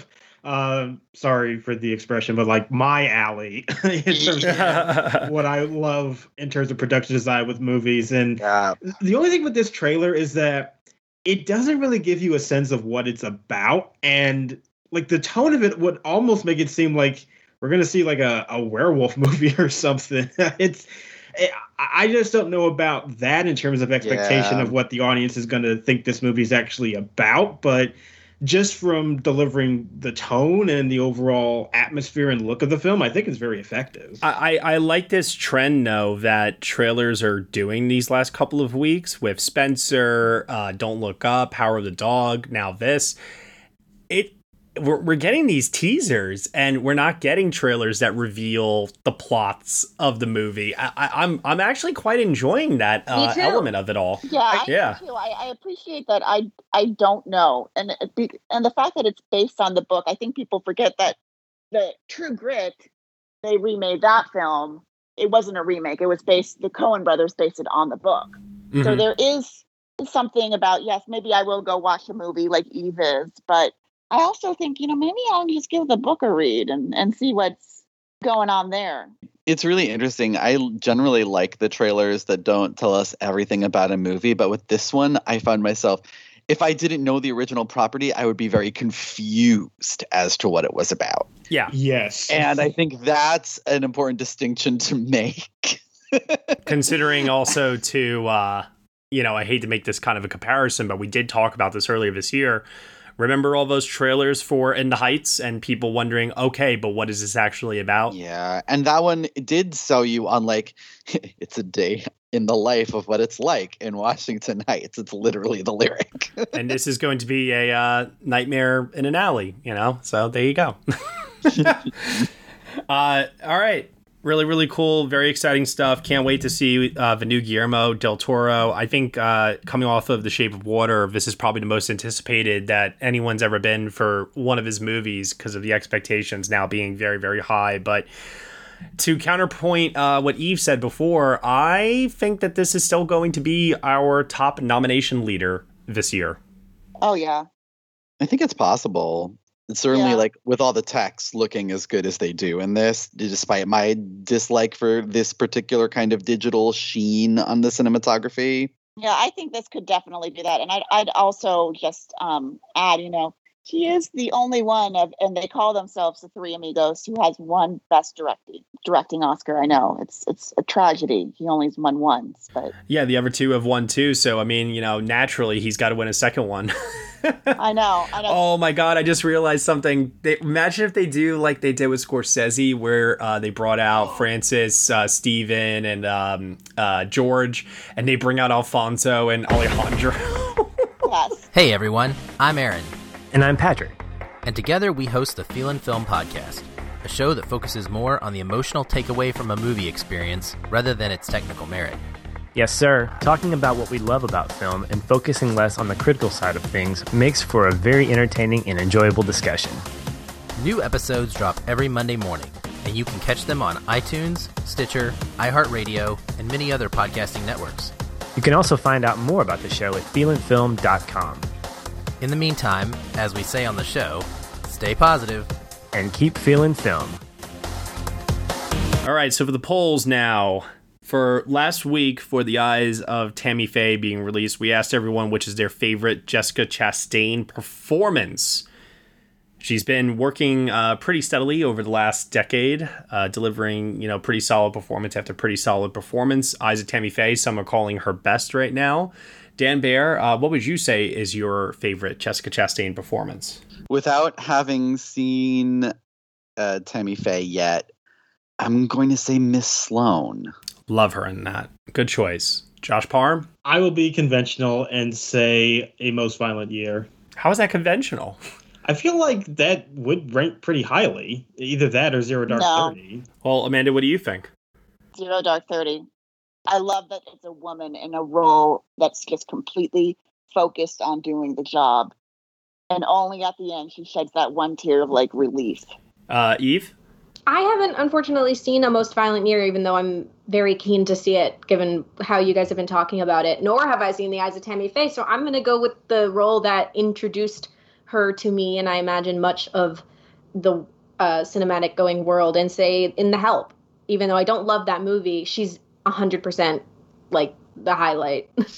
And then uh, to round things out here, uh, and just to add a little bit of uh, you know variety to the choices, I'll give her a shout out for Molly's Game, which I very much enjoy her in. Yeah, she's great in that. So number ten, as voted on by the NBP film community, is Guillermo del Toro's Crimson Peak. Oh, nice. Glad they made it into the top 10. She is fun in that. Yes. Number nine is a shocker. Get ready for it. It has a very, very passionate fan base behind it. The disappearance of Eleanor Rigby. I she and James McAvoy are fantastic in that. That's why that's why I'm like surprised that it even placed in the ten, uh, because it's worthy to be in there, but I just didn't Mhm. know if enough people had seen it. Yeah, it's kind of a forgotten movie. Man, remember when they did that whole experiment of like there were two halves of different perspectives? Oh, yeah. Yeah, that was mhm Yeah, that was That the was first the first movie I went to see after moving to New York City. Was I saw the whole thing. Number eight is a most violent year. Yeah. Well, Number seven, I take. I, I, I- I take great pain in saying this because I just I, I, I feel like there's something better that could have been here. Vote for the performance, not the movie, people. Number seven is Interstellar. Really? yeah. Okay. I mean, obviously, you know, I'm a huge Interstellar fan, and I really like her in Interstellar, but I nest, I don't think I would rank it in like the highest parts of her filmography, even though I think she's good in that film. Yeah, like she's good in it, but like not certainly not it's not one of her more memorable performances, I would say. I don't feel like she did anything in that film that somebody else couldn't have done. Exactly. Number six is The Tree of Life. Mm-hmm. Number five is Miss Sloane. Yes. I'm happy that placed in the top five. Number four is The Eyes of Tammy Faye. I mean, she's good in the movie. Yeah. Mm-hmm. Number three is The Help. Love it. Number two is Molly's Game. And number one is Zero Dark Thirty. Yep. She she is really great in that. All right, and then for this week's poll, we are asking everyone for the release of The Guilty because you'll certainly get 90 minutes of him in that film for sure. Uh, is what is your favorite Jake Gyllenhaal performance? And if your answer is the one where he takes a shower, you are correct. All right, so Eve, what is your favorite Jake Gyllenhaal performance? I will say that the film Nightcrawler has been one of those titles on my watch list since it came out, and I still haven't seen it. So I would, I have, so negating the fact that I haven't seen that, I'm just gonna go early Gyllenhaal and say Donnie Darko. Ooh. Amanda? Mischievous. Uh, I think this film deserved so much more than it got. I, I I still don't understand why it was completely ignored. End of watch. Oh yeah. He he's, really good in it. really good in that. Yeah. Yeah. It's it's a great movie. America Ferrera's in this movie. She's great in it. Anna Kendrick's in this movie. She's amazing. All right, Dan. I this is hard. He's great in The Guilty. Um and it's really hard for me to not say Brokeback Mountain, Yeah. but I think he is really underrated in Prisoners. I think he's very underrated in that too, especially after the rewatch I just did of it. It- you know what it is? It's those ticks he does with his eyes. That's like for me the little thing about that character that I find to be like all him. That's clearly not in the script. That's all him, just trying to bring something unique to that character. And I agree with you. I, I think it's one of his most underrated performances. Hugh Jackman's great in that movie too. Oh yeah. The whole cast is. Yeah. Josh Parham. Well, there are like obvious answers in Brokeback Mountain or even something like Zodiac. I think he's really good in. But if I'm going to shout out something a little bit more off the beaten path, I will say Enemy. Oh, that's a good yes. choice. Yeah. Um, I I will be the one to say Nightcrawler. Um, I think that that's a extremely uh, unique performance and a uniquely written character as well, and probably the most terrifying I think he's ever been in a role. So yeah, I got I got to go with that one. Uh, but feel free everyone to head on over to the polls page at nextbestpicture.com and cast a vote there for which is your favorite Jake Gyllenhaal performance, and be sure to check him out in The Guilty, releasing this week on Netflix. And now we're going to answer questions from the fans. Let's see what the NBP film community had to write in for us this week. Was A Quiet Place inspired by Signs It Comes at Night and War for the Planet of the Apes? Was Ready Player One influenced by Avatar, Wreck It Ralph, and The Last Starfighter? Is The Hurricane Heist more influenced by Sharknado or Geostorm? These are the kinds of questions my guest co hosts and I discuss on my podcast, Piecing It Together. Every week, we look at a new movie and try to figure out what other movies inspired it, whether it's the story, the character development, tone, or even use of music. Every movie was influenced by something that came before, and we want to figure out what. Check out Piecing It Together on your favorite podcast app or check us out on piecingpod.com. You can also follow us on social media at piecingpod. Piecing It Together is a part of the All Points West podcast network. Matthew Aaron Anderson. Oh, Josh, you're going to love this. With Kenneth Branagh and Will Smith possibly winning Oscars this year, what is everyone's thoughts on the 1999 box office flop Wild Wild West? uh, yeah. Okay. All right. All right. Look, look. I'm not gonna no sit idea. here. I'm not gonna sit here and say that this is like a good movie. I'm not gonna try to convince anybody of that. I am just gonna say that that is a movie that I saw it when I was nine years old, and for nine year old me, it basically had everything that I ever wanted to see in a movie, and I still have some fondness for it. I like the look of it. I think that the tone of it is okay. Like I'm not gonna say it's a great movie because it's not, but I have fun with it, and I just I like it for that. I have no idea what you guys are talking about. Oh, I've never heard of this. oh, consider yourself lucky. I love the steampunk vibe of the a lot of the look of it, but it's not a great movie. I'm not gonna argue against that. Like I'm not, but can I if it's on like television or like streaming on something and Oh, I put it on, can I have a good time with it? Yes, I still can. There's one scene where, and I, I'm I'm drawing back on my nine year old memory here, but there's a scene where I think Will Smith and Kevin Kline have these things around their necks. Uh yeah, the magnets that draw the the saw blades, yes. Yes, I that scene stood out to me. I, I still remember that like visually in my mind, and like I said, this is coming from someone who has not seen that movie since 1999. I watched I didn't remember Kenneth Branagh was in that movie. Oh, yep, he is the villain. He's the He villain. is, uh, Dr. Arliss Loveless. Everyone makes a horrible movie, and most of us go on to forget it. Unless in some places they Something tells me that we are not going to be allowed to forget this one the more we get into award season this year. Uh, Scott Kernan asks With the first look of Paul Thomas Anderson's Licorice Pizza debuting only in theaters for an extended period of time, what is everyone's opinion on the idea of theater exclusive trailers? And is this an idea uh, that should be used more often? Uh, I think that appeals to a very small section of people. I, I'm sure it's good to generate buzz, and that always helps. But uh, I kind of feel like it's playing to an audience that would be anticipating that trailer anyway. So I don't know how much it really is going to do to like increase attention on the film. I mean, not only that too, but it's like, what is this, 1999, as we were just mentioning earlier, where people uh, bought tickets to see The Siege just so they could watch the trailer for Star Wars Episode One of The Phantom Menace. Like, I, I feel that you know if this is like a, a way to increase like box office or something for certain movies by having it like tied to it uh, like i just don't feel like that that works to your point josh because it's just such a small group of people um but because my, my thought process is yeah i want to see the trailer but in the back of my mind it's like i know it'll be online soon i'm not like i'm not rushing out to see it you know The thing is, is that the people who would pay, the people who want to see the trailer for this movie are the people who are going to theaters to see movies if it it's available to them anyway. Mhm. So I kind of like I don't begrudge the choice because that feels very true to Paul Thomas Anderson and his fan base, but at the same time it's a little like okay. Like I, I don't think it's that big of a deal.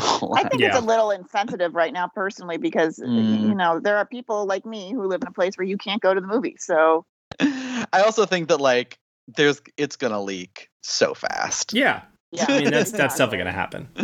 Uh, this one comes from that CM guy, 1988. 1988.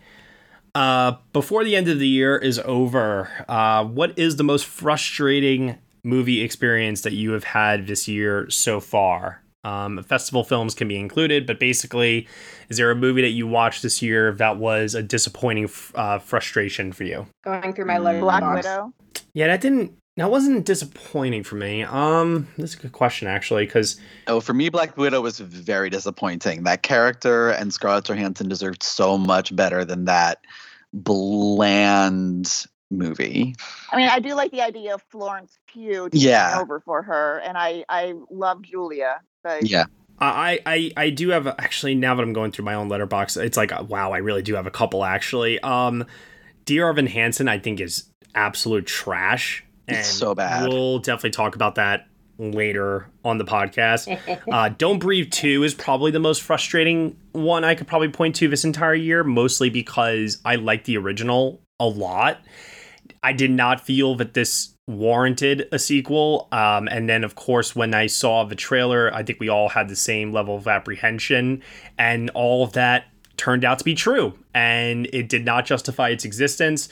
It was the very definition of a cash grab and something that I did not sense that there was any real passion behind of why it needed to exist in the first place. So I would say Don't Breathe 2 is my answer.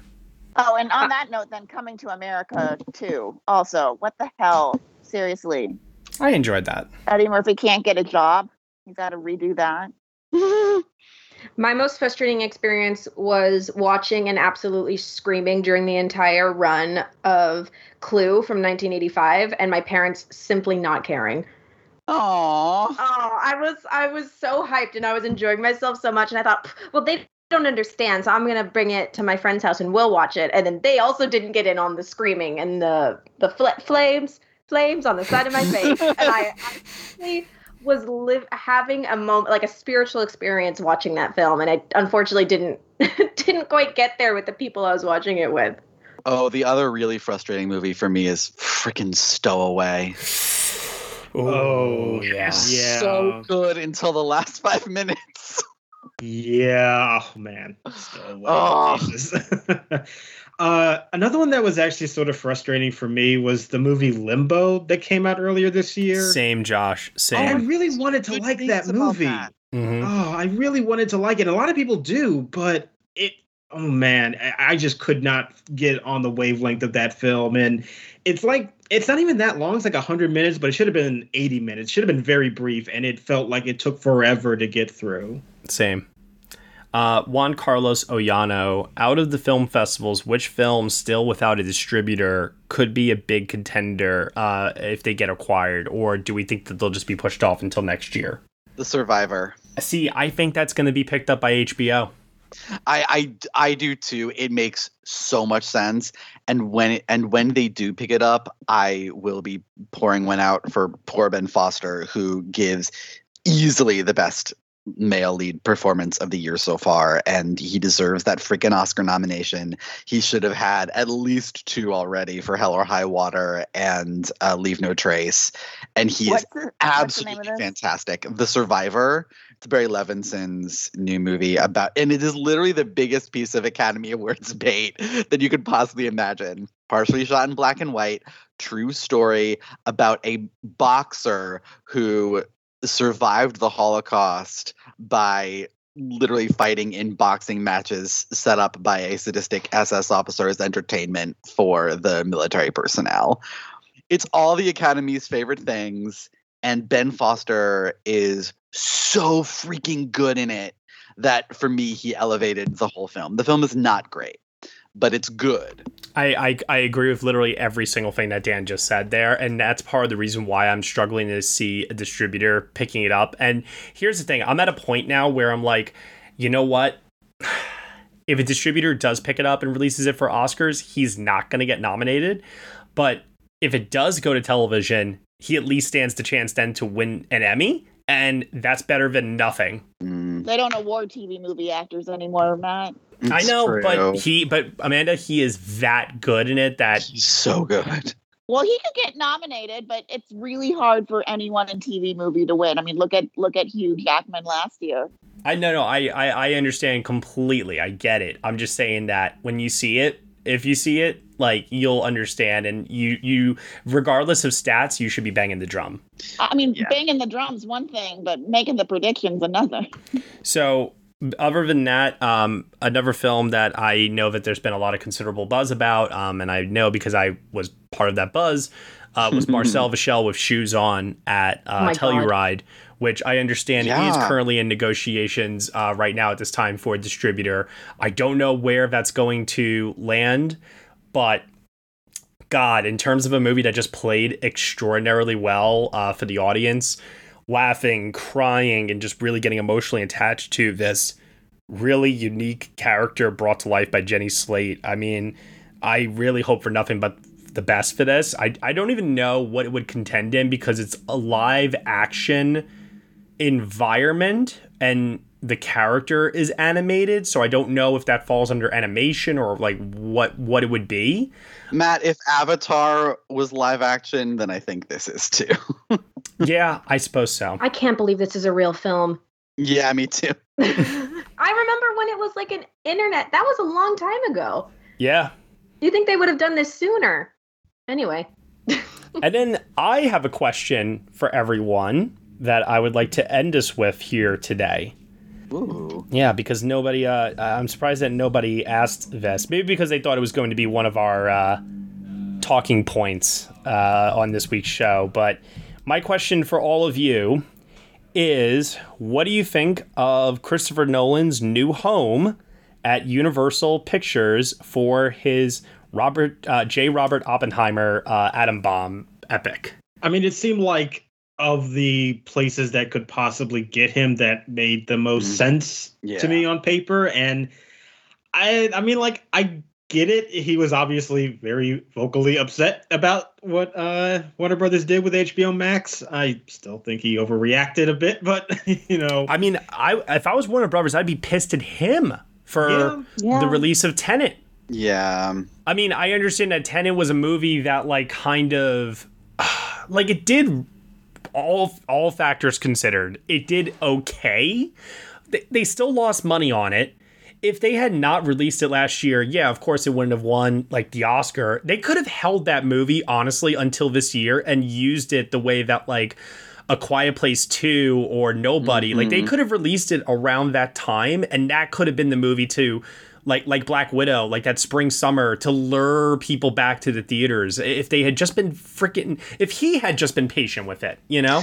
Yeah, and I get that he was doing it with best intentions for the um like the movie theaters, the exhibitors and stuff, but it was a foolish decision um and one that was just not good for the public at that time. I'm also surprised by the decision uh, because I, while I understand Universal has the money and still is one of those quote unquote like older studios that's still around, they they still have Peacock sitting on the side there, and. I, I, I imagine that his deal with them is like, I am not touching this. You will not force this upon me. like, this is not happening. I think that's probably why he left, is that he could put in a new contract saying you will not distribute my movie on uh, on a streaming service for X amount of either weeks or months. But even still, though, like the fact that it's there, it, it does make me wonder okay, maybe for his next film, he'll get everything he wants and he won't have to deal with this. But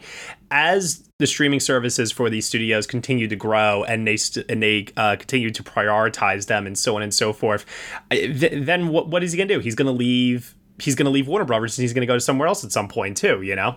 Well, I think mean, the thing that he has to realize is that regardless of whatever's going on, people are going to watch his movies on TV. They're going to watch them on iPads. People are going to watch them on their phone. He needs to understand that we don't live in the world anymore where 99% of them are going to see it on the big screen. It, it's I, I, I just feel that like I, I'm sure that people have had this conversation with him, but he just strikes me as someone that is so adamant that Mm-hmm. he will not let this impede his vision and for how he feels that his movies should be theatrically experienced. I mean, did you guys hear about like the details surrounding the deal? About how Yeah. he has a minimum required budget for the film. He needs complete, full control over the final edit. I think it's like the studio can't release a film three weeks after or before the release of his film, either. That's insane. I mean, I, I'm kind of amazed that he has like this level of bargaining power and. you know, his movies do make money. This reminds me of the deal that like Quentin Tarantino got after he obviously had to leave the Weinstein Group. which is like the studio that I thought that Nolan would end up with. I really thought that he too would go to Sony because of how well they treated uh, Once Upon a Time in Hollywood. But I guess it maybe it came down to Universal probably had more money to fund his movies. I'm guessing. Yeah, Yeah. yeah, His movies look like they cost a lot more than. No offense to Quentin Tarantino, but yeah, exactly. that VX is not cheap. My theory is Nolan is going to. I can just see it now. He's giving an interview and he's like, "We we wanted to try and capture the atom bomb in camera as much as possible, so we detonated and we detonated an actual nuclear bomb like Can you in the imagine all the desert." puns of that movie is a bomb? oh God. Uh, all of this aside, uh, it's a, it's a new Christopher Nolan film. How how could I not oh, yeah. be excited? I want to see it. That might Yeah. also star Cillian Murphy. Like, come on. like, yes, I'm yeah. gonna go see it.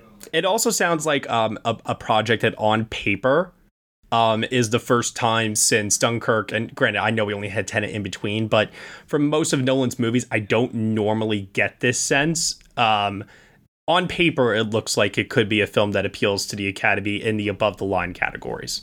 Yeah, yeah. He's he's still looking for his Oscar. Mm-hmm. Oh, he is He- very clearly looking for his Oscar. He's hungry for it. Dunkirk was a very clear "I want an Oscar" Mm-hmm. kind of film.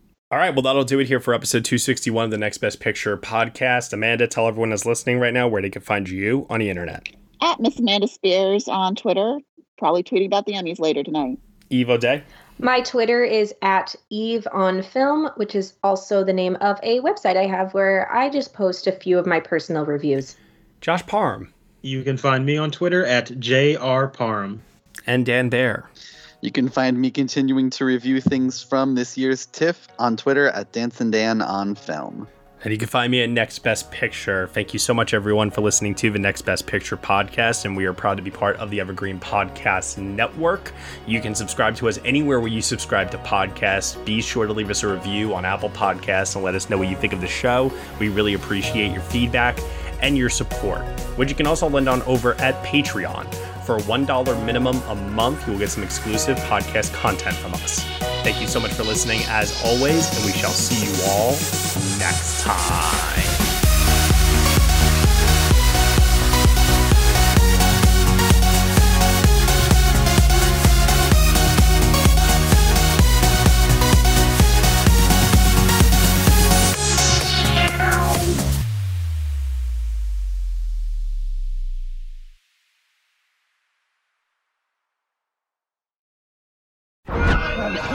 You've watched them in unforgettable adventures, love affairs, and tragedies.